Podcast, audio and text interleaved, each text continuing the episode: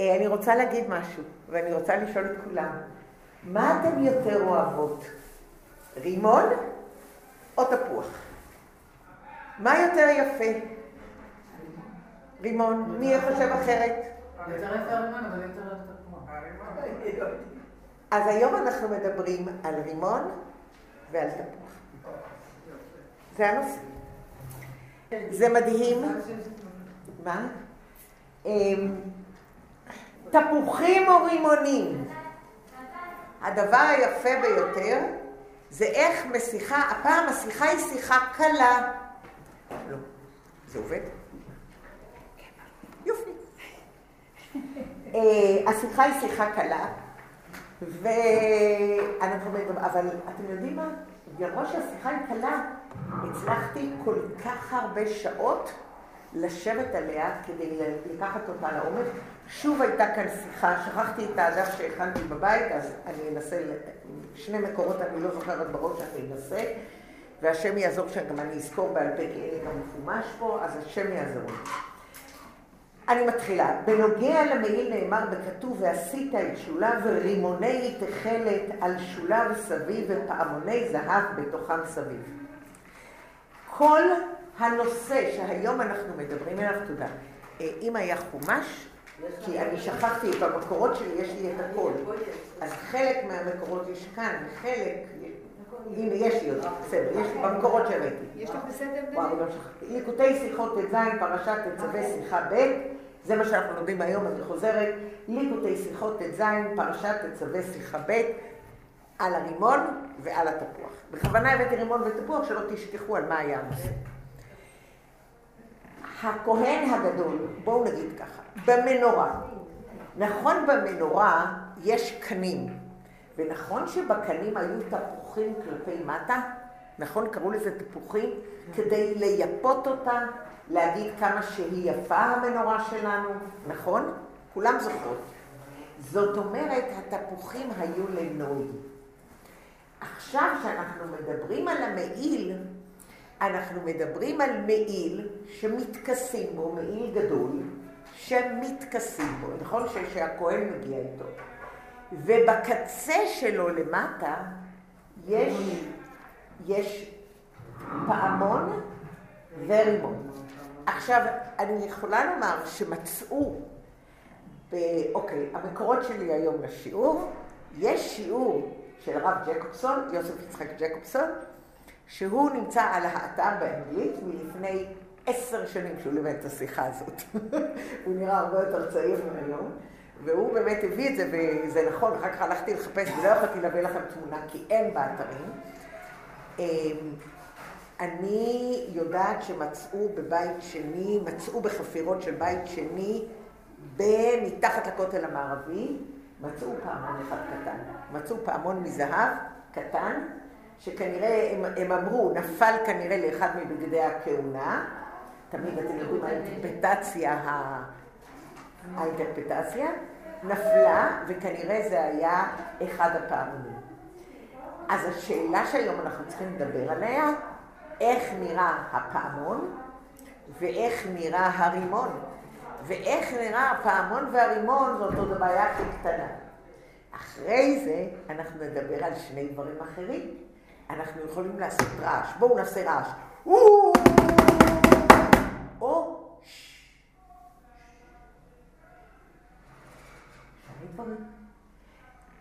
איך השם? הוא בא ברעש, הוא בא בשקט.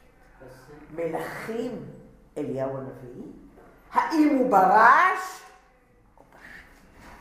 ומה שמעון בר יוחאי לומד מעניין ה... המעיל הזה והוויכוח הגדול הוא בין רש"י ובין הרמב"ן, הרימון והתפוח.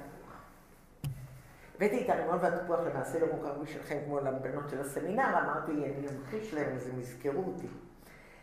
בנוגע לפועל למה שכתוב, ועשית את שולב רימוני תכלת, על שולב סביב ופעמוני זהב בתוכם סביב. אז מה כתוב בפרשת תצווה? שלום בוקר טוב. ועשית על שולב רימוני תכלת וארגמן ותולעת שני על שולב סביב. אני מקריאה כרגע את החומש, פרשת תצווה, פרק כ"ח, פסוק ל"ג. ועשית על שולב רימוני תכלת וארגמן ותולעת שני. על שולב סביב ופעמוני זהב בתוכם סביב. הוא פירש רש"י דיבור המתחיל רימוני רימונים, עגולים וחלולים היו, כמין רימונים העשויים כביצת תרנגולת. דיבור המתחיל הוא פעמוני זהב, זגים מננבל שבתוכם. דיבור המתחיל בתוכם סביב ביניהם סביב, בין שני רימונים פעמון אחד דבוק ותלוי בשולי המעיל. יש דיון שלם בגמרא, שוב, אם הייתי זוכרת להביא, הדף היה על השולחן ושכחתי להביא אותו מרוב שהדפסתי, אמ, יש דיון בגמרא שיש 70, 71 או 72 או 76, אל תתפסו אותי, כי זה היה רשום, גם יש אגב מחלוקת בגמרא, אה, כמה רימונים ופעמונים היו לכהן על השולים. בין 70 בין 36 צד אחד, 36 צד שני, בין יותר, פחות או יותר זה המספר. עכשיו, איך זה היה? מה רש"י אומר? רש"י אומר למעשה שעגולים חלולים היו כמין רמונים העשויים כביצת תרנגולת, או ביניהם סביב בין שני רימונים, כי מה כתוב בפסוק? על שולב סביב, על שולב סביב. פעמוני זהב, בתוכם סביב. אז רש"י אומר ביניהם סביב, בין שני הרימונים, פעמון אחד דבוק ותלוי בשולי המעיל. אבל הרמב"ן סובר אחרת, וכל מה שאנחנו הולכים היום לדבר, ואז מה הרמב"ן אומר? אה, אם היו, כמו שרש"י אומר, רימון ורימון וביניהם פעמון, אתם מבינים מה שאני אומרת? אז רימון, רימון ופעמון, אז היה הרימון לנוי, היה לקישוט. כי מה הפעמון עושה? הפעמון עושה גלינגלנג. אז הרימון הוא לקישוט, אז יש רימון פעמון, רבן אומר לא. ברימון היה פעמון. ואז המחלוקת אומרת, ואז אומר הרמב"ן, אז אם זה היה לקישוט, היה צריך להיות תפוח. פעם, שאלתי אתכם, רימון או תפוח? למה הרמב"ן אומר, אוקיי, אז אם זה היה לקישוט, היה צריך להיות תפוח, לא רימון, הוא יותר אוהב כנראה תפוח מאשר רימון, מה קורה? ומאיפה הוא לוקח? השמיע את קולו בבואו אל הקודש. יפה. לא רק זה שהשמיע את קולו בבואו אל הקודש, השאלה ממה הוא השמיע. אז עכשיו בדיוק כמו שאת שואלת, אני אענה לך. אומר הגמרא, שלום וברכה ובוקר טוב, אני שמחה שאת באה. יש לנו גם לא רק את הנשים היותר מבוגרות, יש לנו גם חבר'ה צעירות, זה כיף. אני מהמכון, כן? אז מה? אז מה אם את מהמכון? אז זה כיף. טוב, עכשיו אני רוצה להמשיך הלאה. המפרשים כולם דנים ברימון ובפעמון, וברימון ומה שהיה שם. יש את הרשב"ן, ויש את הרבה, ויש את ה... עוד ועוד ועוד. פסוק ל"א, ולא ידעתי גם כן למה עשה הרב הפעמונים לעצמם, פעמון בין שני רימונים, כי אם כן, לא היו הרימונים משמשים כלום, ואם לנוי, למה היו עשויים כרימונים חלולים? יעשם כמין תפוחי זהב. ועוד, שהיה צריך הכתוב לפרש במהי כלי הפעמונים, ואם יעשה בהם טבעות לתלות בהם. כי לדעת רש"י פעמוני זהב, הפעמונים היו זגין עם ענבלין שבתוכם. ולא כדעת התוספות בסוף קנים, שאף על פי שהרימונים תלויים בשולי המעיל אצל הפעמונים, הכל יצא על ידי זה שנוקפים הפעמונים לרימונים, ורימוני התכלת קשים, פעמון נוגע ברימון, מה, ואומר המדרש לקח טוב, היה נס גדול היה, שהפעמון היה של זהב, והרימון תכלת, וארגמן ותולעת שני, והיה מקיש וקולו נשמע כאילו היה כולו זהב. זאת אומרת, בכלל הרימון היה זה שמקיש על הפעמון. זאת אומרת, אנחנו פה, זאת אומרת, דבר שנראה לנו נורא פשוט, ששמים את הסוף של המעיל, ושמים רימון בהמון רימון, מה הבעיה? פתאום ראינו שאנחנו פתאום נכנסנו למחלוקת רש"י והתוספות אומר, ומביא את המדרש, והרמב"ן אומר, רגע, אבל אם זה היה רק לנו, זה היה צריך בכלל להיות תפוחים, אז אנחנו עכשיו בכלל נכנסים לוויכוח מה בין התפוח ובין הרימון, וכמו שאמרת, שכחתי את השם? אסתר. וכמו שאמרה אסתר, אנחנו צריכים לזכור דבר אחד, שכשהכהן הלך, היה צריך להיות רעש. לא סתם בהתחלה עשיתי לכם רעש או בשקט. אנחנו יודעים האם השם זה קול דממה דקה? רעש גדול וצלצולי. שמענו גם את זה וגם את זה. שמענו שהשם מגיע ברעש. עומדים, אנחנו כולנו אומרים, כולנו כל יום, אה, אם, אם אנחנו באים לבית הכנסת, אומרים קדוש, קדוש, קדוש. ומדברים על איך המלאכים למעלה ברעש גדול. אז אנחנו צריכים להבין שהרימונים והתפוחים קשורים לכל רעש ושקט. וכל זה ביחד קשור לפרשה שלנו. אז אנחנו כרגע מדברים על הארון ועל המעיל, ולמה הוא חייב לעשות רעש עם המעיל, כי אם הוא לא עושה רעש עם המעיל, הוא חייב מיטה. תקשיבו טוב, חייב מיטה. זאת אומרת, ההליכה שלו והגלינג גלינג זה חובה, מזה גם לומדים איך מתנהגים, ו... אבל אני רוצה להזכיר משהו. כניסת כהן גדול ביום הכיפורים לפני ולפנים הייתה דווקא בלי בגדי זהב ולא היה כל הפעמונים. זאת אומרת, ציווה בהם בעבור שישמע קולו בקודש, וייכנס לפני אדוניו כאילו ברשות, כי אם הוא ייכנס פתאום, חייב מיתה בתכסיסי המלכות כעניין אחשורוש. זאת אומרת, איך אני נכנסת עם המעיל לתוך, ה... לתוך הקודש קודשים, אני כאילו מבקשת רשות מהקדוש ברוך הוא. כמו שכשאני נכנסת גם לבית שלי, אני דופקת בדלת ואומר, אם היה לי עכשיו, הייתי זוכרת אם זה עבודת זרה או זגיטים, כי אני לא זוכרת את המקור, אומר על כך רבי שמעון בר יוחאי, שארבעה דברים חייבים והוא מסכים איתם, ואחד הדברים, באמת את המקור הכנתי, אבל עכשיו אין לי את זה, ארבעה דברים והוא מסכים איתם, ואחד הדברים הם, אחד הדברים הם שצריך להיכנס לבית, צריך לדפוק, וכשאתה גם נכנס לבית של השכן, אתה חייב לדפוק על הדלת כדי שישמעו אותך. אז אה, אני כרגע לא יודעת באיזה גמרא זה היה, כי הגמרא ואני לא הכי, לא, לא, לא, אבל אה, תכף אני אגיד לכם איפה. אם אני אמצא, ואם לא, אז אתם תדעו. לא, זה לא כלום. שהבעל עזב את האישה הרבה שנים, ופתאום הוא נכנס לבית ואשתו נפתחה בגמרא, יש את הסיפור הזה. כן, אני מצטערת, אני לא יודעת. מצטערת, אני לא יודעת. אוקיי, אז אני כרגע לא יכולה לספר את הסיפור שיש שם, אני מצטערת. רגע. אין, לא, עבודה זרה, לא. אמ, אני רוצה עכשיו להתחיל את השיחה כמו שהיא, כי כבר מספיק שאלות, הבנתם כבר את השאלות, אני רוצה לענות את השאלות, ואחרי זה אני רוצה לענות על התשובות, כי התשובות הן מקסימות, והתשובה הגדולה, שלום וברכה, שלום, שלום. כי התשובה, איך שהיא באה עם שכפ"ץ, כל הכבוד, אמ, כי התשובה המדהימה היא איך ועל זה אני הרבה חושבת. איך הרב מלמד אותנו אהבת ישראל?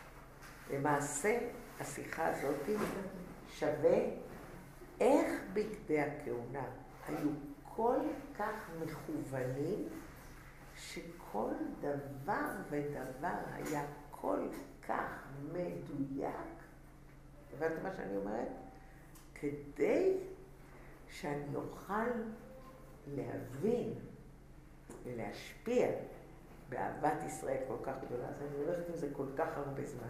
אז עוד פעם, יכולתי לקרוא את השיחה, השיחה היא באמת קלה הפעם, אבל כל כך התענגתי לראות את הפירושים השונים, ולראות איך ג'קובסון מצליח ללמד את השיחה הזאת במשך שעה וחצי גאון עולם.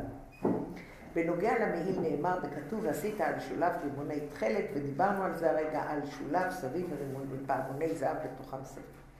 ופירוש רש"י שאף שהרימונים היו עגולים וחלולים, זאת אומרת אם הרימון היה עגול וחלול, מה שהרבה זהב בתוכם, מכל מקום פשט הכתוב הוא פועלי זהב בתוכם. הוא לא שהרימונים היו מצויים בתוך חלל הרימונים, אלא ביניהם, סביב, בין רימוני, שני רימוני פעמון אחד, דבוק ותלוי ושלא ימד. והקשה על כך הרמב"ן, לפי פירושו של רש"י, נמצא שלא היו רימונים משמשים כלום. למה? כי היה רימון, פעמון, רימון, פעמון, כולם הבינו. אז למה הם היו עושים? כי רימונים חלולים, יעשם כמין תפוחי זהב. והשיב הראם, לא ידעתי למה בחר התפוחים יותר מן הרימונים. וביארו המפרשים שקושיית הרמב"ן היא בנוגע לפרט של חלולים, מאחר שהפעמונים לא היו תלויים בתוך חלל הרימונים, לשם מה נעשו הרימונים חלולים. למה עשו את הרימונים חלולים? כי לפי הרמב"ן, אבל בנוגע זה אינו מובן, באם קושיית הרמב"ן היא רק בנוגע לפרט של חלולים, מפני מה הזכיר כאן בכלל את עניין התפוחים. למה הוא אומר, אם זה היה חלול, שהרימונים היו חלולים, זאת אומרת שהפעמון היה בתוך הרימון כנראה, ואז הוא אומר, מה, למה הוא אומר, ואם הרימון היה לנוי, אז הוא אומר, היה צריך להיות תפוח עץ. מה, אז לא סתם אמרתי לכם היום שהוויכוח הוא מה יותר יפה, התפוח עץ או הרימון. הבנתם את השאלה? כי התפוחים מייפים את המנורה, אז צריכים... אז למה שהם גם יעפו את המעיל? אז פעם, אחד, תקשיבי, בבית, עושים דקורציה. אחד עושים תפוח, אחד עושים רימון, מה הבעיה? אבל זה נחשב לשיא היופי. התפוח נחשב לשיא היופי.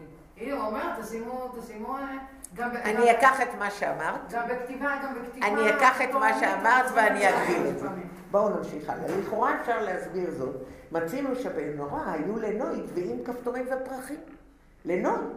והכפתורים היו כעין תפוחים, מאחר שרימוני המעיל שימשו, לדעת רש"י, כנוי, אף הם יצטרכו להיות תפוחים, לא בדמות רימונים, אלא כמין תפוחים, בדומה לנוי שבדמות פרי שבמנורה. אבל עדיין אינו מובן, הגוף צריך ביאור על שום מה כרוך הנוי בתפוחים. מי אמר שנוי שווה תפוחים? נוי היה יכול להיות גם מה? רימונים. בנטוש, כולם הבינו את השאלה? כן. ב', לדעת רש"י, מה הטעם לכך שבמילה היו רימונים לנוי, ובמנורה היו תפוחים. למה הוא מדבר על הרימונים? אודות תכליתם של פעמוני המעיל נאמר בכתוב ונשמע קולו בבואי. עכשיו הרב עוזב את סוגיית התפוח והרימון, והוא עוזב את סוגיית מי יותר יפה התפוח והרימון. אני חוזרת עוד פעם על השאלה. אם רש"י אומר שהרימונים היה רימון, פעמון, רימון, פעמון, אז הרימונים היו ליופי. כי מה התפקיד של הפעמון היה לעשות רעש? אז זאת אומרת, אם הוא צלצל, אז הרימון היה ליופי והפעמון היה לפעמון. הרמב"ן אומר לא נכון. האם אנחנו עשית את שולב רימוני תכלת ארגמן ותולעת על שולב סביב ופעמוני זהב בתוכם. מה זה פעמוני זהב בתוכם סביב? בתוכם סביב כאילו לבגד, בתוכם, בתוך כל רימון ורימון. זה הפסוק. אז איך אתה מסביר את הפסוק? הבנתם? אז איך אתה מסביר את הפסוק? כי כתוב בתוכם, פעמוני זהב בתוכם, בתוך מה? אז, אז רש"י אומר, הסביב זה מה שמשנה. ואומר הרמב"ן, לא, כתוב בתוכם. זאת אומרת, בתוך הרימון יש פעמון, זה בסדר, זה אני יכול להבין. אבל אם, כמו שרש"י אומר, שלמעשה הרימונים היו רק ליופי, אז היה צריך להיות תפוחים ולא רימונים, כי לנוי לוקחים תפוחים. עד לפה ויכוח מה יותר יפה, התפוח או הרימון. כולם הבינו את השאלה? כן. נכון כולם הבינו? שאלה קלה. ואז אנחנו באים לעניין מה התפקיד של הפעמונים האלה, או מה התפקיד של הרימונים, כמו פעמונים, פעמונים, כמו רימונים. בסדר? הבנו מה שנצטרך. ואז אני בא אודות תכליתם של פעמוני המעיל נאמר וכתוב ונשמע קולו בבואו אל הקודש ועד כדי כך היה הדבר נוגע לעבודת כהן גדול, שעל ידי ונשמע קולו היה מובדח אשר ולא ימות, מכלל אליו אתה שומע הם. וצריך להבין מפני מה עניין צלצול הפעמונים ונשמע. הוא הכרח בבואו אל הקודש.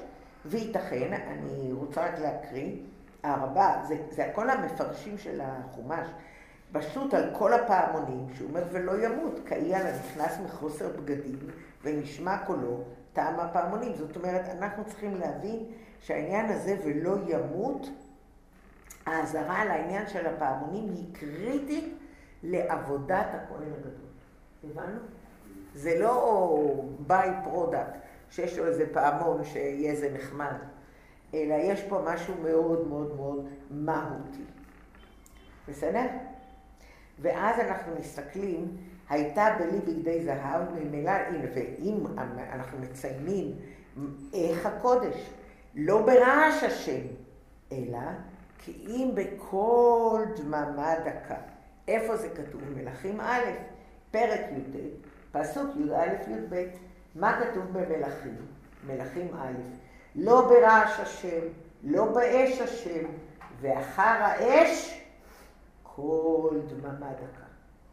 זאת אומרת, אנחנו מבינים שהכהן הגדול, שהוא, אז אנחנו לא מבינים אם לא ברעש השם, ואם הוא בכל דממה דקה, ואם אנחנו אומרים שלמעשה שהכהן הגדול היה נכנס לפני ולפנים, מתי?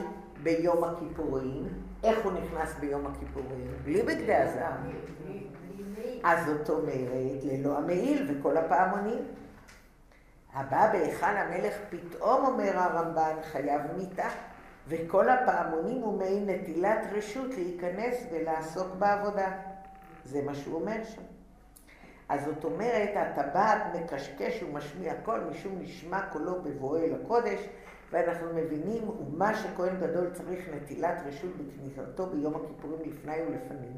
לכאורה כאן יודגש הדבר גם שכל וקל וחומר הוא משום שביום הכיפורים רק הקדוש ברוך הוא את מעלתם של ישראל, שלא הצריכו, כתוב לשליח. זאת אומרת, אם אנחנו צריכים את הפעמון, כיוון שהוא הולך לעשות עבודת בבית המקדש, ואז לא ייתכן שבן אדם ייכנס לבית בלי לבקש רשות. כמו אצל אחשורוש, לא סתם אמרתי את אחשורוש, כי מי שהיה נכנס ללא רשות, אם היה מרים את השרביט, אז הכל היה בסדר, ואם לא, אחת, אחת דתו להרגו, כי אתה צריך לבקש רשות. ואומר רבי שמעון בר יוחאי באותה גמרא, שאני לא זוכרת איזה מסכת ואיזה עמוד, כי זה על הדף בבית, אז הוא אומר רבי שמעון בר יוחאי, מה הוא אומר? הוא אומר, צריך, אכן למדתי, ואכן באמת צריך להיזהר בזה. ואכן באמת צריך, כשנכנסים לבית, להיזהר ולדפוק על הדלת. קל וחומר, ובוודאי צריך, או פעם עוד כן. אבל אם אני נכנסת לבית של עצמי, אני לרוב דופקת או עושה צלצול קצר ונכנסת, שבעלי ידע שהגעתי. והילדים כל פעם קופצים, ואני אומרת להם, זה הסכם ביני ובין בעלי. בעלי לא עושה ככה, אני כן. אומנם מאחר שכל פרט בשייכות לעבודת כהן גדול הוא בתכלית הדיוק, ומכל פרט שיש בו עונש מוות. מה זאת אומרת שהפעמונים היו צריכים לצלצל, משמיעים קול גם בשעת העבודה גופה. מסתבר שעניין ולשמוע קולו נוגע לעצם עבודת העבודה עצמה של הכהן. ד', הבנו? עד עכשיו כולם הבינו? יש לכם שאלות, בנות הזום? יש לי שאלה. כן. אני עכשיו חייבת לספר סיפור אתנחתא, חייבת לספר סיפור מדהים, שבחיים עוד לא שמעתם כזה סיפור מדהים, כמו שעכשיו אני הולכת לספר, אז כדאי לכם. כן, מה אני אגיד את השאלה, כן. הכהן הגדול היה טובל חמש טבילות. הכהן הגדול היה שובר חמש כל פעם טבילות. שהיה מחליף בגדיו, כן, היה טובל. היה טובל. אז אם אנחנו אומרים שהוא היה נכנס לפני ולפנים, הוא היה צריך, שוב היה צריך, אחר כך להחליף את בגדיו, נכון? אין בעיה, הכל בגדים לבנים. להוריד את ה... הכל בגדים לבנים. כן, אז איפה, איפה, עד איפה מגיעה ה- השמעת הקול? אז אנחנו ולקבל נסביר. רשות. אז אנחנו נסביר את העניין של השמע. אני לא יודעת עד איפה מגיע הכל, אבל אנחנו נבין מה העניין של הפעמונים, מה העניין של הרימון ומה העניין של התפוח. אני חייבת עכשיו לספר לכם סיפור. אני אומרת לכם כל הזמן שיש לי ניסים גלויים את פרויקט ליקוטי שיחות, נכון? ובשבוע שעבר הצטלמנו, כדי, כי אמרו לנו שאנחנו מצטיינים וכולי. ביום חמישי, ביום רביעי אני גומרת את השיחה הראשונה, לכן יש אולי פחות תלמידות פה, אחת שתמיד מגיעה לא הגיעה היום. איך קוראים לה? הבלונדינית, תמיד יושבת. פאני, פאני. איפה פאני? כל השבוע. היא לא באה? יש לנו, אז מישהו יתקשר אליה לראות שהיא בסדר? שאת הייתי צריכה לקחת ממזל. את לקחת ממזל. את לוקחת את זה על עצמך? לשאול אם פאני בסדר? לא. את רוצה? את? שם? גילה. גילה, תודה. אז יישר כוח. אני רוצה לספר לכם מה היה, אני גמרתי את השיחה הראשונה. למה אני אומרת את זה? כי התיישבנו כולנו וזה וכולי, וזה היה קשה, הייתה שיחה קשה. אתם זוכרים? אנחנו דיברנו על ההבדל בין הלכות בחירה ובין הלכות מלכים. איזה שיחה. מאיפה, הגרלת אותה, דניאלה? אבל אמרתי לכם שהשיחה השנייה עוד יותר קשה. נכון? בין שניהם בחרתי את השיחה היותר קלה, ושם היה שיחה שבו הרב לקח את שישה סדרי משנה, שישה, מכל סדר משנה הוא בחר אחד, והביא את ההבדל בין גישתו של הלל ובין גישתו של שמאי. מה בין בית הלל לבין שמאי? והביא את הגישה האמיתית ביניהם, ואז הוא הביא איך בית שמאי מסבירים את סוף מסכת חגיגה, זה היה הדרן לחגיגה, בין הפסוק הראשון, בין המשנה הראשונה ובין המשנה האחרונה, הדרן קשה ביותר, וההדרן הזה עוד הביא שישה מקורות מכל אחד משישה סדרי משנה, שבו הרבי הוכיח את דעתם ואת דרכם, איך, מה אומרים בית הלל ומה אומרים בית שמאי, ובסוף מה אומרים בית הלל ומה אומרים בית שמאי, הרב חיבר את המשנה הראשונה למשנה האחרונה, והביא דרך נפלאה להבין כיצד מרקדים לפני הכלה, איזה שיחה, איך מרקדים לפני הכלה, כנאה וחסודה או כמו שיר. ואז הביא את כנסת ישראל, שיחה, מה זה שיחה? מה זה ליקוטי שיחות? וזה חצי מההדרן. החצי שנה השני של ההדרן יהיה בויקל, גם קחת זין. אני רק ראיתי את השיחה הזאת, לקחתי את הבחירה, כמה שזה קשה, אבל אוי מי יוצרי ואוי מי יצרי. אז לקחתי את זה, ואני ביום רביעי מתחילה ללמוד את השיחה השנייה.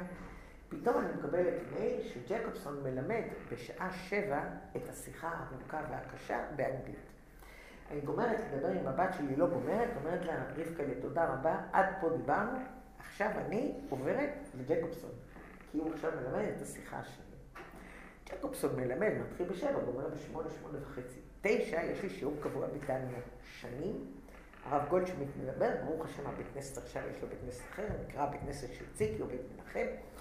והרב גולדשמיט מלמד שם תניא, אנחנו נמצאים עכשיו בפרק ט', שבו הוא מסביר עניין של אהבה בתענוגים, ואחרי זה התחלנו, מתחילים את פרק י', צדיק ורע. וואו, וואו. אוקיי, אז אני שומעת את ג'קובסון כבר שבע, שמונה, נהיה תשע, תשע מתחיל השיעור שלי, יוצאת, עם, אף פעם אני לא יוצאת עם הפלאפון, הולכת עם הפלאפון לעבר השיעור, לא להפסיד שנייה מהשיחה של ג'קובסון. הוא כבר גומר את הכל, הנה עכשיו הוא הולך לסכם את השיחה, יש לו עוד ארבעה סעיפים, ארבעה סעיפים. אני עומדת בכניסה לבית הכנסת, לא יודעת מה לעשות, אני עומדת בחוץ ושומעת את ג'קובסון, או נכנסת פנימה ושומעת את גולדשמיט. ואני אומרת לעצמי, דניאלה, את יודעת מה? תדיר ואינו תדיר, תדיר קודם, חבה את הפלאפון ונכנסת לשיעור של הרב גולדשמיט. בסדר, נגמר השיעור, מה יהיה? ואני הולכת הביתה. אני אומרת בדרכי שאני באה הביתה, עכשיו אולי אני נמצא בזום, אני אולי נראה מה, מה קורה בזום הזה, שאני אראה מה, איפה, איפה נמצא ג'קובסון. אני פותחת את הזום, אני רואה אותו מדבר. רגע, עברה שעה וחצי, נפרדנו בתשע, עכשיו 11 וחצי. אני מקשיבה לו טוב, אני אומרת, רגע, הבן אדם מדבר, איך יכול להיות שהוא מדבר? אבל אני מקשיבה טוב, ואני אומרת, רגע, אבל הוא נמצא בסעיף, שני סעיפים לפני, למה שהיה לפני שעה וחצי. פתאום אני מקשיבה עוד, ואני אומרת, רגע, הוא מדבר בעברית. אני שמעתי אותו באנגלית. זה טוב ששתי השפות כבר מתחילות להתערבב לי, אבל הוא מדבר בעברית. מאיפה ג'קובסון מדבר בעברית? אני מקשיבה, איזה יופי, ג'קובסון ממשיך את השיחה, שני סעיפים אחורה, אני עכשיו הולכת לשמוע אותו. איזה יופי, אני וג'קובסון, נס גלוי, לא, נס מויפד. בן אדם רוצה, אמרתי לבעלי, אני מחר אספר לך את הסיפור, עכשיו תן לי להקשיב. ואני כולי יושבת, 12 וחצי בלילה, רק ג'קובסון גומר לדבר, שלוש שעות היה. ואני איכשהו לפני הסוף פותחת את הצ'אט, ומסתכלת כמה פרטיסיפנס יש. אני וג'קובסון לבד, הוא מלמד אותי. אני והוא ואני, ייחוד. במרחק מאמריקה עד ישראל. תקשיבי, אני חשבתי... כל שבוע יש, אני יודעת. אבל הם לקוחים, אתמול היה שיעור, אבל זה היה שיעור מיוחד לפרויקט. קיצור, הסוף אני אספר לכם אחרי זה מה היה הסיפור. אבל זה היה מדהים לראות כמה כשכביכול אתה מוותר ואתה לא יודע, אז תבינו, אני משבע עד 12 וחצי בלילה הייתי, לא יכולתי לדבר עם אף אחד, לא עשיתי כלום, רק הקשבתי ושמעתי ולמדתי. זה היה כל כך יפה, אחרי זה לקחתי אותו. אוקיי, מה שהסיפור היה, שהוא בגלל שעכשיו הוא השיק אתר בעברית, אז הוא לקח את ה... הוא עשה אחד בעברית בשביל, אה, בשביל שהודיעו על זה, אחרי זה שפתחתי את המייל, פשוט לא פתח, שלחו את המייל בשעה שמונה וחצי בערב, שבתשע וחצי הוא ילמד, אבל בשמונה וחצי בערב לא הייתי ליד מייל כדי, וזה גם לא קופץ לי, כך שאני כל היום אונליין, זה לא נורמלי, אם היה עוד וואטסאפ. אז הוא כנראה דיבר ביוטיוב, והזום נשאר פתוח מאנגלית, ולי היה את הזום מאנגלית. אז ממש ישבתי ולמדתי עם הרב ג'קובסון את השיחה, וזה היה מדהים, אבל ההשגחה הפרטית לראות שכשבן אדם רוצה, אני הייתי, לא, לא הצלחתי להירדם כל הלילה, אתם מבינים שאני וג'קובסון לבד לומדים בזום בדיוק באותה נקודה שבה אני, אני כמעט באותה נקודה שבה הפסקתי בשעה תשע בערב כשנכנסתי לשיעור של הגמבוצ'מי. תבינו, תבינו כמה שבן אדם רוצה ללמוד, כמה הקדוש ברוך הוא עושה שבדיוק נשאר הזום פתוח. וכשאני נכנסתי לזום, הוא לא היה, הם החליטו כנראה לא לכבות את הזום, והייתי היחידה בכל הזום. כי הם עשו את זה ביוטיוב, שזה טעות. כי, אבל הם רצו להכניס אנשים לאתר, לכן הם לא פרסמו את הזום. לי היה את הזום שלו מאנגלית, אז לכן אני נכנסתי לזום, ואני והוא, ואני כתבו it's so nice, thank you so much. אז זה היה, זה, זה, זה, זה, זה, זה היה מדהים, זה פשוט היה מדהים. וזה רק להראות, זה מה שאני כל הזמן אומרת. פרויקט לקחותי שיחות זה להיות עם הרבי. זה שיחות קשות. חבר'ה, אני אומרת לכם, השיחה, בש... השיחה היום זה בדיחה. שיחה בשבוע שעבר, שתי השיחות היו, מה, זה, זה, זה, זה מטורף. זה כל כך קשה, זה כל כך מורכב, זה כל כך עמוק. והיה גם את השיחה שלנו, ב... אמרתי לכם, בפרויקט ליקוטי שיחות, כיוון שזה היה הדרן על מסכת חגיגה, אז היה להם את ההקלטות. אז הם שמו את ההקלטות שמהם בנו את הליקוטי שיחות.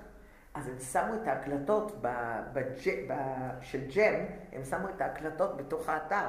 אז ביום שישי התיישבתי אחרי שלמדתי את השיחה, וישבתי בג'ם, עם, בפרויקט זה נמצא, וישבתי ללמוד, להקשיב לרבה, אומר את השיחה. לא, לא את השיחה מלאה, אבל קצת, כדי לעשות את זה. זה מדהים, זה פשוט מדהים, זה פשוט מדהים לראות עד כמה הקדוש ברוך הוא נותן לך סייעתא דשמיא, שכשאתה נמצא עם הרבה ונמצא בדרגה כזאת עם הרבה, באמת להקדיש לעצמך ללמוד את השיחות האלה, זה, אתה פשוט רואה שזה, כאילו העולם מסביבך הוא, הוא, הוא מחייך כל הזמן, הוא פשוט מחייך. זה לא יאומן. זה באמת, זה... אתם מבינים שלא יכולתי להירדם כל הלילה, כי בשבילי באותו רגע היה שהרב ג'ייקובסון לימד דרג אותי בזום. רק אחר כך נודע לי שהיה בכלל יוטיוב.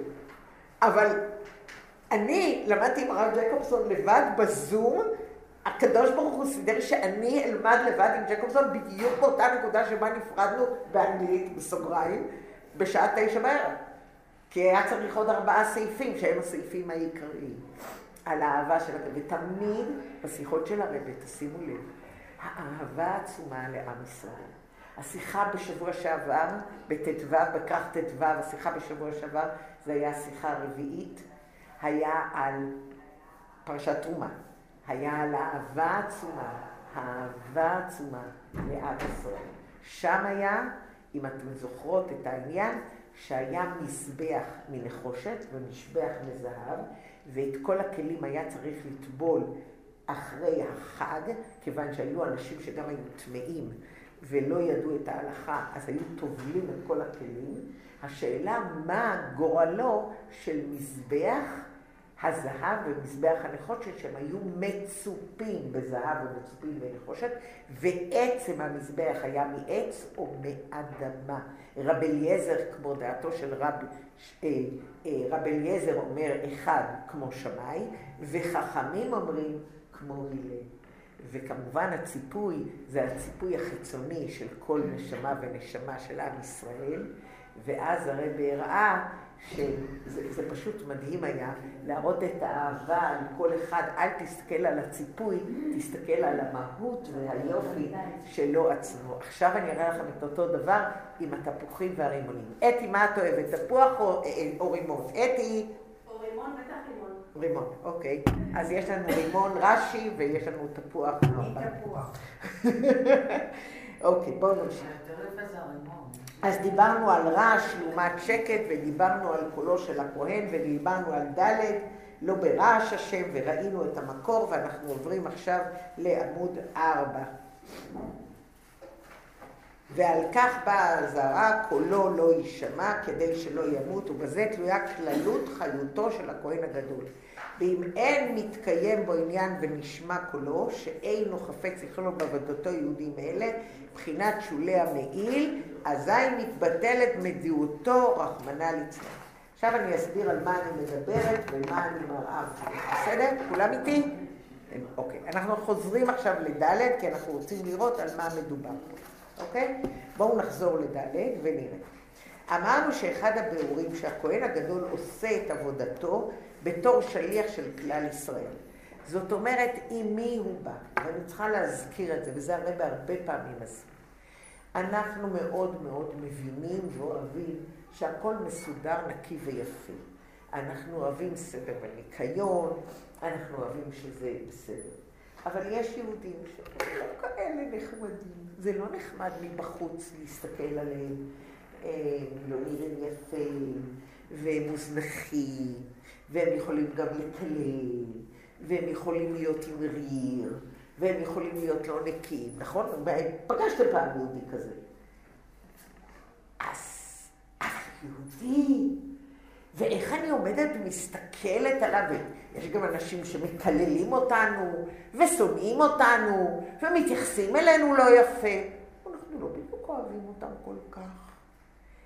ואז אומרת הגמרא, לא, אומרת, אומר הרבי, לא, אתם צריכים לראות כמה אתם צריכים לאהוב אותם. כי עם ישראל, העבודה של הכהן, הכללות, זה הבסיס לכל הדברים. זאת אומרת, זה שהכהן עובד בשביל כל עם ישראל. ולא רק זה, אלא אם יהיה חיסרון של יהודי אחד, לא כזה יפה ונחמד, ולא כזה מתנהג יפה, יהיה חיסרון בעבודה שלי. זה למעשה מה שהרבי כל הזמן מחדיר בנו, שאנחנו צריכים את כל היהודים, את כולם. אי אפשר לוותר על אף יהודי. ד' הכהן הגדול היה בעבודתו בתור שליח של כלל ישראל. מובן ומובהר בכמה מקומות בארוכה, אשר עבודת הבעלי תשובה באה מצוד הריחוק והבריחה מן הרע, היא נעשית ברעש. ועל דרך זה ישנו גם סוג זה של עבודה אצל כל אחד מישראל. אפילו עבודה אצל כל אחד מישראל, אפילו, סליחה, מי שאין בידיו שום עבירות. בשעה שהוא מתבונן כמה הוא רחוק מהשם. נכון, יש, אתם זוכרים, למדנו בטניה, שיש כזה שהוא הוא ממוצע כזה, והוא קם בבוקר, וכשהוא קם בבוקר הוא מיד, כשהוא קם בבוקר, הוא קם בבוקר, ואז הוא מיד אה, אה, נוטל ידיים, בדיוק כמו שצריך, אומר בלפות השחר, הולך להתפלל, חוזר. אבל אם הוא יעשה חשבון נפש, כמה הוא קרוב וכמה הוא רחוק מהשם, הוא יראה כמה הוא רחוק מהשם. הוא לא קרוב, הוא רחוק. אז על דרך זה ישנו סוג זה של עבודה אצל כל אחד מישראל. אפילו מי שאין בידיו שום עבירות. בשעה שהוא מתבונן כמה הוא רחוק, הוא אומר, אני רוצה להיות קרוב להשם. אז הוא לא אומר את זה בתור דממה דקה. הוא עושה תנועות. מה הבעל שם טוב אומר? בעל שם טוב אומר שיש כאלה אנשים שבזמן התפילה היו עושים כל מיני תנועות וכאילו, אנחנו יודעים שיש חסידים שצועקים, יש חסידים שעושים תנועות, יש חסידים שהם כולם בהתלהבות ויש כאלה שהם עומדים בשקט ולא זזים. יש כאלה ויש כאלה. אז אומר הרבה, תסתכלו בעמוד שמאלה, אה, בעמוד שלוש, בסעיף ד' בסוגריים, כמענה הבעל שם טוב לאלה שהקשו על מנהג החסידים לעשות תנועות בעת התפילה, שהדבר הוא דוגמת אדם שטובע בים, העושה כל מיני תנועות על מנת שינצל וזועק. זאת אומרת, אנחנו מבינים שיש עבודה ברעש ויש עבודה בשקט. אין הדבר בסתירה לדברי הכתוב, לא ברעש השם. כי בדיוק בזה הוא לא ברעש הוויה. כדי שיהיה האדם כלי לשם הוויה, צריכה עבודתו להיות בבחינת כל דממה דקה, בתכלית הביטול.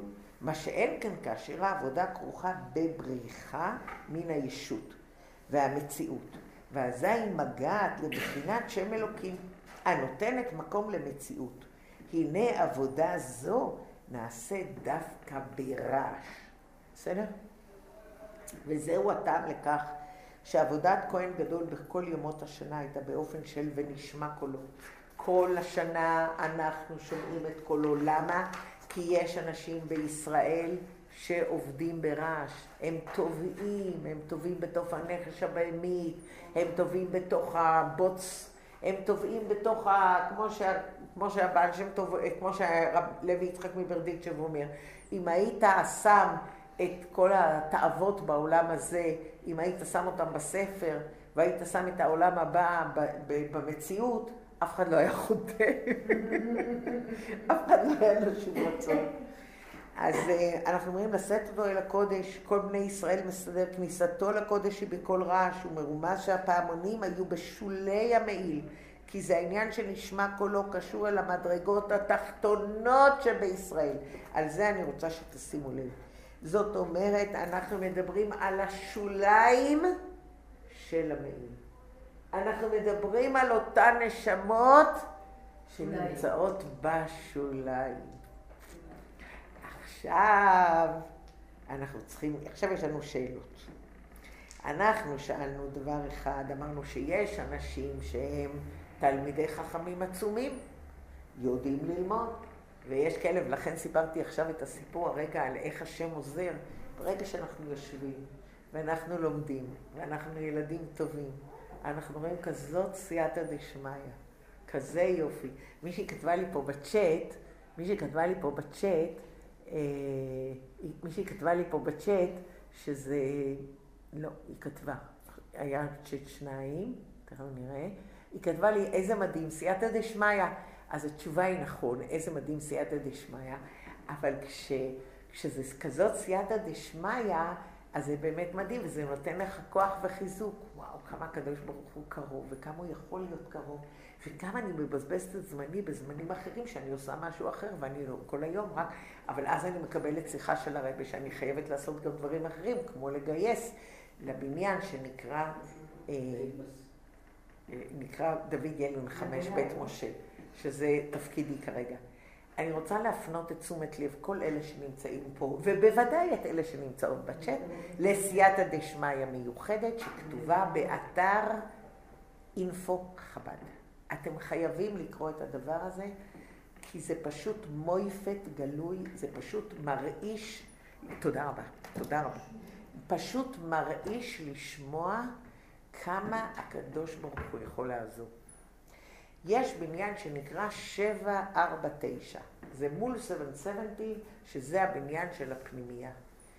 ויש, היה יום אחד שהתקשרו, מישהו התקשר, אני לא יודעת מי, בניין ליד זה של איזה איש מאוד מאוד עשיר. עכשיו אתם יודעים כמה שבירושלים יקר, בניו יורק לא פחות יקר, הרבה יותר, ובוודאי בתל אביב, אם אני מרבה, תל אביב היום העיר הכי יקרה בעולם, אבל ניו יורק לא נופלת ממנה הרבה. והיה בניין שהם שמעו שהיה צ'ריטי על 749 כדי לגמור, לשפץ את הבניין וקצת לעשות אותו נורמלי. התקשר עורך דין של איש מאוד מאוד מאוד עשיר, והוא הציע להם לקנות את הבניין 755 או 751 או 715, אל תתפסו אותי, אבל ש... ש... ליד, הבניין ליד. והוא אמר, אבל יש לי תנאי אחד, שאתם גומרים לתת לי את כל הכסף עד סוף שנת 2021. ואז הרבי, ואז הרבי, ואז אנשים התגייסו. איפה הם משיגים תשעה? זה היה מדובר בראשון לאוקטובר. ראשון לאוקטובר, יש אוקטובר, נובמבר, דצמבר, לידיעת כולם שלושה חודשים. הוא אמר, התנאי היחידי למחיר הזול של תשע מיליון דולר, כפול שלוש, תשע מיליון דולר, יש תנאי אחד בלבד, שאתם גומרים לתת לי את כל הכסף, ואני מוכר מכירה גמורה, עד סוף שנת 2021, דהיינו, ב-31 לדצמבר 2021, כל הכסף אצלנו. אם כל הכסף אצלנו בחשבון, יש לכם את הבניין ב-9 מיליון דולר. בניין ליד זה, חבר'ה, זה, אתם לא מבינים, זה, זה לא בניין שיש לו אותו עוד יומיים ועוד שלושה ימים. זה הבניין, זהו. יש עוד בניין לקבוצה, זה מדהים. יש כל כך הרבה בחורים, וכל כך הרבה בחורים רוצים להישאר וללמוד. זה מדהים. שלוחים, ללמוד, אה, ללמוד, אה, שם סנצמנטי. וזה ממש מול סנצמנטי, זה פשוט מדהים. וזה ליד הבניין השני. ועכשיו את הסיפור אתם תקראו באינפו. יש בניין או אין בניין? זה מדהים, זה פשוט, אתם חייבים לקרוא את זה, כי זה פשוט, זה פשוט לא יאומן. ותדעו לכם שה-31 זה היה ערב שבת, השנה. אז זאת אומרת, היה צריך גם לגמור את זה עד ה-31 בשעה 12 בצהריים, עד 1, 4 בצהריים, כי ב-4 נכנס בעקרון העץ שבת, ובוודאי לא יחללו שם. זה מדהים, זה סיפור מהסרטים. אז אני מציעה לכולם בחב"ד אינפו לקרוא את, הס... את זה, כי זה פשוט, בשבילי זה חיזוק אולי עצמי למבצע שלי, אה, בית, מנה, בית משה. hey, אז קראנו את hey וראינו שלמעשה בשבילי המעיל, למעשה אנחנו מייצגים את כל אחד ואחד מבני ישראל, אבל למה לא צריך את הרעש ביום הכיפורים, מה שאין כן עמוד 4 או למעלה 339 אמצע סעיף ה', מה שאין כן עבודת כהן גדול ביום הכיפורים בקודש הקודשים היא ללא רעש. למה? כי בזמן הזה כל ישראל כמלאכים, ישנה התגלות והתקשרות עצמית של כל ישראל עם הקדוש ברוך הוא. וכיוון שכל אחד ואחד מישראל, אפילו אלו שייכים לשולי המעיל, עומדים אז בתכלית הקירוב וההתאחדות עם האלוקות, יחיד, יחידה ליחדך, הנה גם כניסתם לקודש הקודשים אינה בריחוק אלא בקירוב, ולכן בתכלית הביטול. ותכלית ביטול זה שקט, שקט, שקט, שקט. ו', על פי הנ"ל יובל החילוק בין שיטת הרמב"ן, התפוחים, ובין שיטת רש"י, הרימונים. עכשיו אתם זוכרים שיש לנו בעיה. שקט ורעש הבנו. רעש חייב להיות כדי להגיע. למה הוא חייב להגיע? כי הוא עובד. אז עכשיו אנחנו מבינים שלמעשה הרעש הזה מסביר כי בשולי המעיל הוא חייב ללכת הכהן ביחד עם כל עם ישראל, כי אם הוא לא יצג, מייצג את כל עם ישראל אז, הוא יהיה צריך למות. אם אתה רק רוצה הכהן הגדול לייצג את היפים והנחמדים והתלמידי חכמים והעשירים, אז אתה לא מייצג את כל עם ישראל, ואתה לא עושה את העבודה שלך, ואז מה אתה צריך לעשות? למות. למה אתה לא צריך רעש ביום הכיפורים? אה, אני לא צריך רעש ביום הכיפורים, למה? כי... כי? למה אני לא צריך רעש ביום הכיפורים? כי כל דממה דקה. כי כל דממה דקה, כי ביום הכיפורים אנחנו כל כך קרובים, יחיד ליחדך. אז עכשיו אנחנו צריכים לראות ישראל נמשלו לתפוח ולרימון. והחילוק ביניהם הוא הדמיון לתפוח מתאים לבני ישראל בהיותם ברום המעלה. ורימון על היהודים הנתונים בשפל המצב, כפלח הרימון רק כתך, ריקנין שבך. ועכשיו אנחנו נקריא את הפסוקים. תביא אליי את הדף מקורות הזה, בגלל זה שכחתי את הדף השני, בגלל הדף מקורות הזה. אז אני מקריאה. תפוחים או רימונים בשולי הכהן הגדול. רב ישראל פעם, זה ראינו, שהוא נשאל למה הם עושים רעש. אמרנו למה הם אה, משיבים, אז הוא אמר, ראיתם פעם אדם תובע, נכון? זה ראינו. אז הבנו שהרעש של עניין אלוקות, זה אדם עדיין לא הגיע למקום שהוא רוצה להגיע אליו, הוא לא הגיע לתכלית הביטול מהקדוש ברוך הוא, תכלית הביטול הוא שקט מוחלט, ועדיין אם אני מנסה להגיע, זה הרעש. אז הרעש הבנו שהוא חלק מהשליחות, וזה המאבק ומשימתו ושליחותו של הכהן כשהוא הולך המעיל, הוא לעזור לאותם אנשים שנאבקים, שמסומלים, מסמלים אותם בשולי המעיל, שמסמלים אותם שהם אלה שנאבקים להגיע ולהגיע לשם.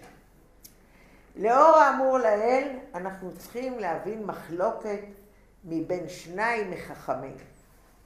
אני מקריאה מה המחלוקת. אמרנו, ואני חוזרת על הפסוק, ועשית את שולב רמוני תכלת וארגמן ותולעת שני על שולב סביב ופעמוני זהב בתוכם מסביב, בתוכם סביב, פעמון זהב ורימון, פעמון זהב ורימון. המש... המחלוקת על שולי המעיל סביב עוסקת בשאלה איך לפרש את המילה בתוכם. האם המולה בתוכם זה ביניהם, או האם המילה בתוכם זה בקרבם?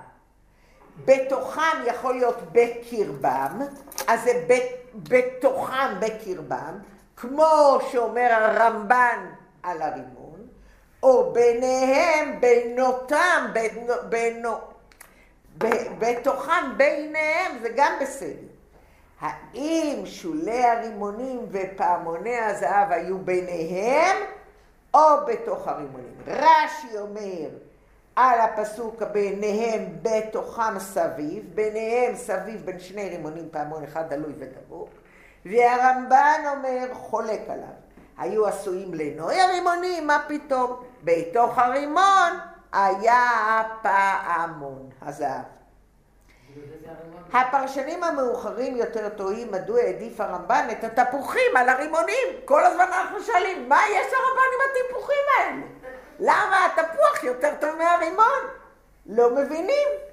בצל צורתו החלולה של הרימון, אז בסדר, אבל עדיין אם הרמון הוא חלול, למה הרמב"ן אוהב יותר תפוחים? נכון ש... אוקיי. אז הוא אומר, הרמב"ן אומר, איפה יש לנו עוד מקום שבו יש קישוט בבית המקדש? יש לנו קישוט במנורה. ואם באמת מסיק הרמב"ן שכאשר המשכן נבנה ואביזריו, הפרי הקישוטי הנבחר היה התפוח. עובדה, שמו תפוחים במנורה. אז כנראה הקדוש ברוך הוא אוהב יותר תפוחים. אז מה פתאום רימונים? אם הרימון לקישוט. לא, רימון הוא לא לקישוט, רימון הוא... אז מה עם התפוח? ואז אנחנו באים לתורה שמשווה את התפוח לרימון. אני רוצה להפנות את כל תשומת כל הנשים היקרות בזום והנשים היקרות בכיתה, וכבר עוד מעט בכיתה יש יותר מאשר בזום, אה, על שיר השירים. כתוב בשיר השירים, ופה מביא הרבה שניים. כפלח הרימון רקתך, בא לומר אפילו הריקנים שביניכם מלאים במעשים טובים כרימון, המילה רכה כפלח הלימון רקתך, רכה זה מילה כאילו אפילו ריקנים, ריק, הם מלאים מצוות כרימון. המילה ריק, רקתך, שופכת הרינקים שביניכם. הרימון הוא יותר מודל למה אנחנו אומרים, יותר מטאפורה, שהרימון הוא כאילו בן אדם שמראה את הפרדוקס של כל אינדיבידואל. למה? כי הרימון, כמו שכולנו יודעות, הוא מכיל המון רימונים קטנים, זאת אומרת המון גרעינים. אתם יודעים איך פותחים את הרימון? עכשיו אנחנו קצת נהיה כולי. ראיתי את הבת שלי תוך שנייה, הרימון פתוח וכל הגרעינים בחוץ. איך עושים את זה? אני אלמד אתכם. לא עם כף. לוקחים סכין וחותכים ככה, לא ככה, לא ככה, אלא ככה, לרוחב, לרוחב. לוקחים פטיש דופק שניצלים, ומבחוץ דופקים, והכל נופל למטה, עם מצקת. בבקשה, או מצקת, או פטיש שניצלים, או פטיש רגיל, דופקים מלמעלה על כל המסביב, אחרי שחותכים את זה, ואז טיק טיק טיק טיק, הכל נופל. מאז אני כל כך אוהבת רימונים, תדעו לכם שזה מאוד רימונים מאוד מאוד טוב לעור. כל הקוסמטיקה לעור פנים בנויה על רימונים. אני מאוד ממליצה, יש הרבה זמן רימונים, לאכול הרבה רימון, ללעוס אותו טוב, יש בו הרבה מאוד ויטמין C, לא על בטן ריקה, אבל זה מאוד טוב לאור. זה אחרי שלמדתי איך בקלות פותחים ואם הכל עף למטה, זה נהדר. והרימון הוא פרי מלא, מחלוקת פנימית. מה המחלוקת הפנימית? הוא מחולק להרבה, הנה נורא קשה להוציא, מכף, לא, זה, זאת אומרת מחולק, יש הרבה מחלוקות פנימיות, כל אחד ממאות זרעיו עטוב בשקיק, בשר הפרי משל עצמו, הוא מופרד. אדם באותו אופן, אפשרי שאדם יעשה מעשים טובים, רבים, ועדיין הם יהיו מעשים נפרדים ממנו עצמו. השפעת טבעו ואופיו שלא כמו התפוח. מתיקותו מהגרעין ועד הקליפה.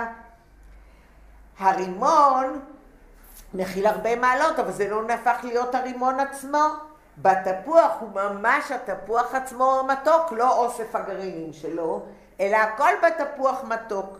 זה מסביר את הקשר בין הרימונים והפעמונים של שולי גלימת הכהנים. הפעמונים הרועשים מייצגים את האינדיבידואל הלא מושלם. והוא שואף להתעלות ממצבו. ולמה הוא שואף להתעלות? כי מצבו עגום ופגום. וכדי לעלות למעלה, גם כתוב, ישראל מלאים מהריקנים שבכם, אתם זוכרים את המשפט? הריקנים שבכם מלאים מצוות כרימון. הריקנים ריק.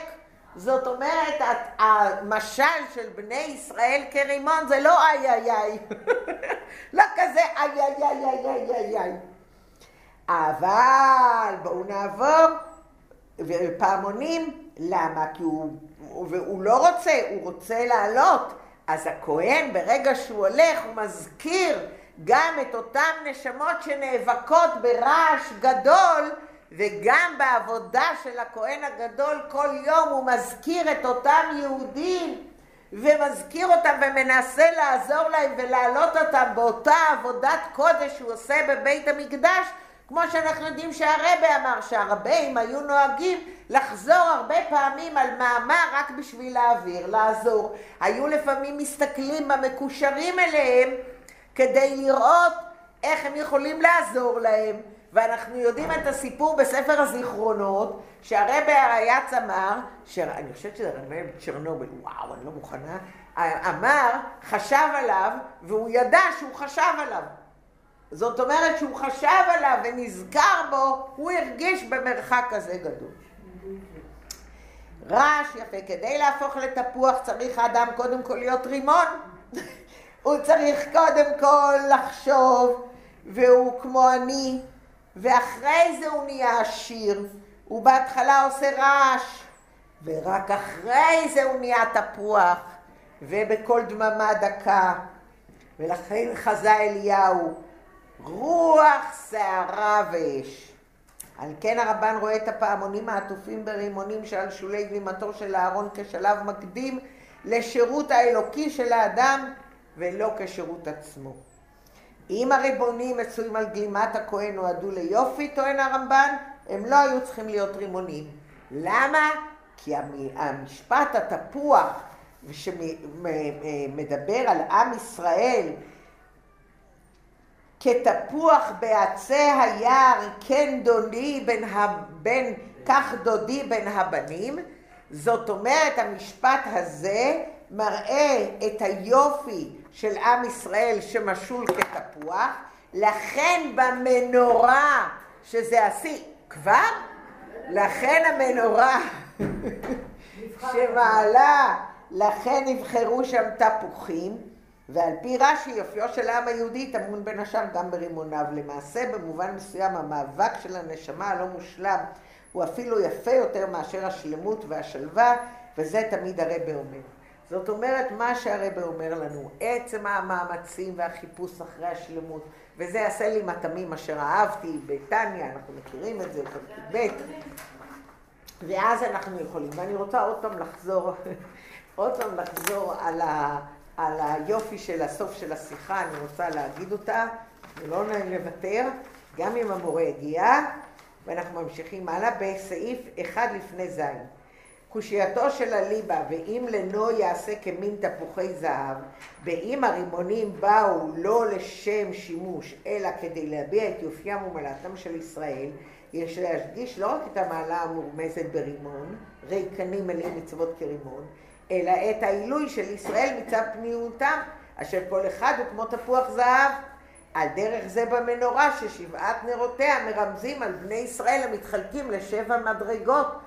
כעובדי אבויה, היו כל נר כמין תפוח. אמנם אז, אף על פי שבפשטות ובחיצוניות העבודה היא באופן ונשמע קולו פחותה מהמעלה של העבודה כל דממה דקה, נכון? אם הוא הולך, זה לא כמו יום הכיפורים, זה כל הזמן. העבודה של כל דממה דקה היא בהגבלה. למה? עובד עומד בביטול מלא, אור בכלי בהתיישבות, מה שאין כן העבודה של נשמע קולו הוא ברעש גדול גופה. מוכיח שאדם יוצא מהגבלות שלו, מהכלים שלו, ואין בידו אפשרות להגביל את ההתפעלות הזו, וואו, וואו, וואו, וואו, נכון? זה ההתפעלות. ואז הוא יוצא מגדרו. מקום שבעלי תשובה צדיקים גמורים יכולים לעמוד, הוא דווקא ברעש זה העבודה, ובחטא. עכשיו אני רוצה להביא את סוף השיחה, מה שאין פה, ואני מספרת לכם על זה.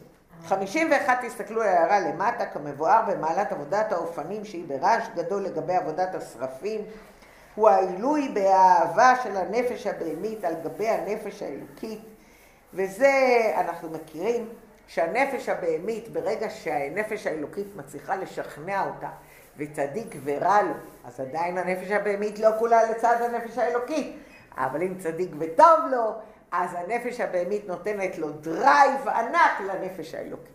מתי הרבי אמר את השיחה? פרשת תצווה תשל"ה. מה קרה בתשל"ה? ולמה השיחה הזאת כל כך קריטית, ולמה כל כך מדברים על השיחה הזאת כשיחה מהותית ושורשית בדרכו של הרבי. שוב פעם, פרויקט ליקוטי שיחות, בלי זה לא הייתי יודעת. בתשל"ה בפרשת תצווה יצא הטנק הראשון למבצועים של חב"ד. השאלה הגדולה הייתה אז בחב"ד, אוקיי, אם אתה אומר שצריך להחזיר בתשובה הרבה מאוד אנשים, אפשר לעשות את זה בשקט. לא צריך טנק שנוסע במנהטן ומוציא מוזיקה ועושה רעש ויש לו הרבה אורות, היום הוא כבר גם עם הרבה אורות ומוזיקה ורעש. נבוא, נשב בשקט, נלמד, נפסח ספר, נדבר. מה, מה הרעש? מה הצלצולים? למה צריך לעמוד במרכז העיר ולתאים תפילין וללכת ולהציע נרות שבת קודש? שב בשקט. מי שרוצה, תלמד עם אחד, תלמד עם השני. לא אומר לא להחזיר את עם ישראל, בוודאי. אבל למה הרעש הזה? זאת השיחה שהרבה מתמודד עם המבקרים, עם הביקורת עליו. נכון, נכון. זאת השיחה. הרבי אומר צריך ברומי. תסתכלו כאן. הוא אומר, בואו נראה. אז שתבינו מה הרקע של השיחה. למה הפעמונים והרימונים והמח... תבינו, הרבה שלנו, תראו את הגאונות הלא נורא... לא יכולתי, הייתי חייבת היום לשמור את זה לסוף. הגאונות העצומה של הרבה. הרבה צריך להתמודד עם ביקורת עצומה על חב"ד, על טנק ראשון שיוצא החוצה, ולמה אתם צועקים בריש גלי? שבו בסדר, אין בעיה, אתם צדיקים גדולים, שבו עם כל אחד מעם ישראל ותעשו את זה בשקט. בשקט, בדיוק. למה החוצה? למה הרעש? אז הרבה לוקח שיחה, לוקח רש"י אחד על העניין של המעיל של הכהן הגדול, ולוקח, תראו את הגאונות הזאת, הלוא זה, זה אפשר לבכות מהגאונות. ולוקח ואומר, יש לי רימון ויש לי תפוח. כך התחלנו. ומראה שזה הרימון חייב להיות בשולי המעיל. כי הרימונים הוא חלק מהעבודה, וחייב להיות רעש. אני אפילו עוד לא הבאתי לכם כאן שאומרים שהתכלת בכלל היה מאוד מאוד קשה, ובכלל היה נס. זה מה שהקראתי לכם בהתחלה, אם אתם זוכרים את המדרש, כי לדעת רש"י, ואז הם אומרים שבכלל היה נס, כי הרימון בכלל, הפעמון לא היה לו בכלל לא היה לו גלינגלנד בפנים, אלא היו מנגנים, תקשיבו, הרימון, אז זה בד הלא, זה בד. אז הבד היה, אז זה היה הנס, אני רוצה להקריא מה הקראתי בהתחלת השיעור, שמדרש שם טוב, לקח טוב, וזה היה נס גדול, היה שהפעמון היה של זהב, והרימון של תכלת וארגמון, זאת אומרת הוא היה ממשהו חזק, היה מקיש וקולו נשמע, היה כאילו של זהב. אתם מבינים? זה לא היה באמת פעמון, הרימון הוא היה מקיש על הפעמן. הבנתם? לא היה ענבל.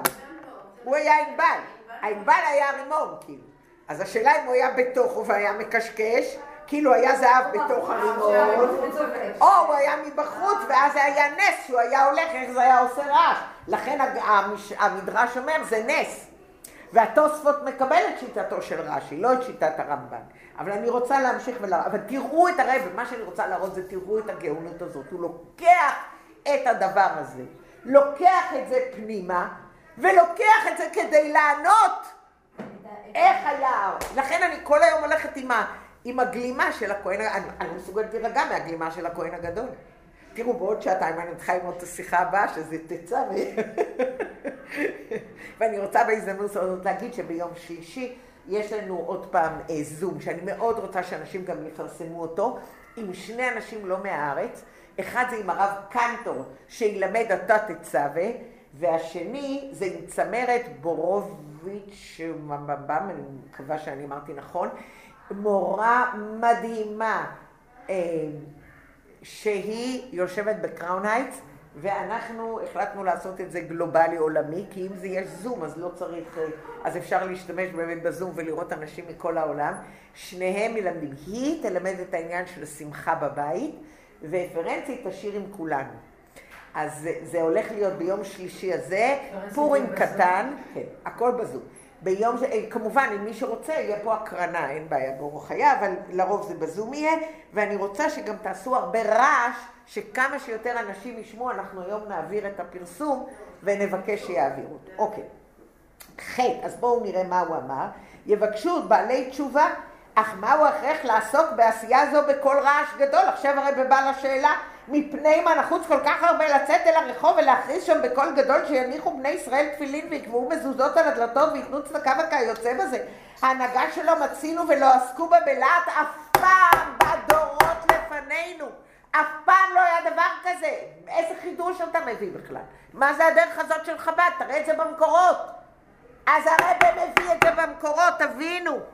אמרו לרבה, איפה היה דבר כזה אי פעם? לא בפולניה, לא ברומניה, לא בגרמניה, בשום מקום באירופה.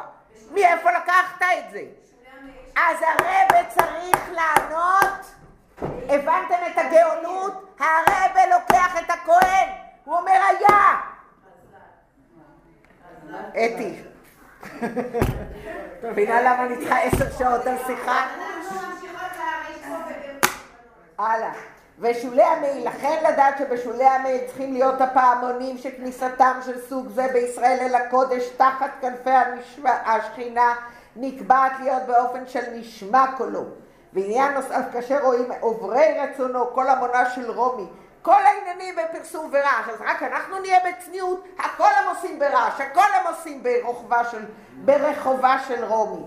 לבטל את רוח הסערה של הסיטרוח במינה ודוגמתה מיני ובאי וכולי, ועל ידי זה שגם עבודתם של עושי רצונו נשמע קולה, דווקא מצוי כל המונה של רומי. וזה יביא לקיומה לעוברי רצונו, כך לעושי רצונו על אחת כמה וכמה, שישראל יהיו יושבים בטח והשקט על אדמתם, וזאת על ידי זה שייתקע בתופר גדול, על ידי כל מבשר מבשר ואומר מבשר הכולה בקרוב ממש. איך בסוף, איך בלי הרקע, אתם לא יכולים להבין מה קרה, יופי, איזה התפלספות על רש"י, אבל כשאתה מבין למה הרבה מביא את זה, אתה מבין את היופי. נכון?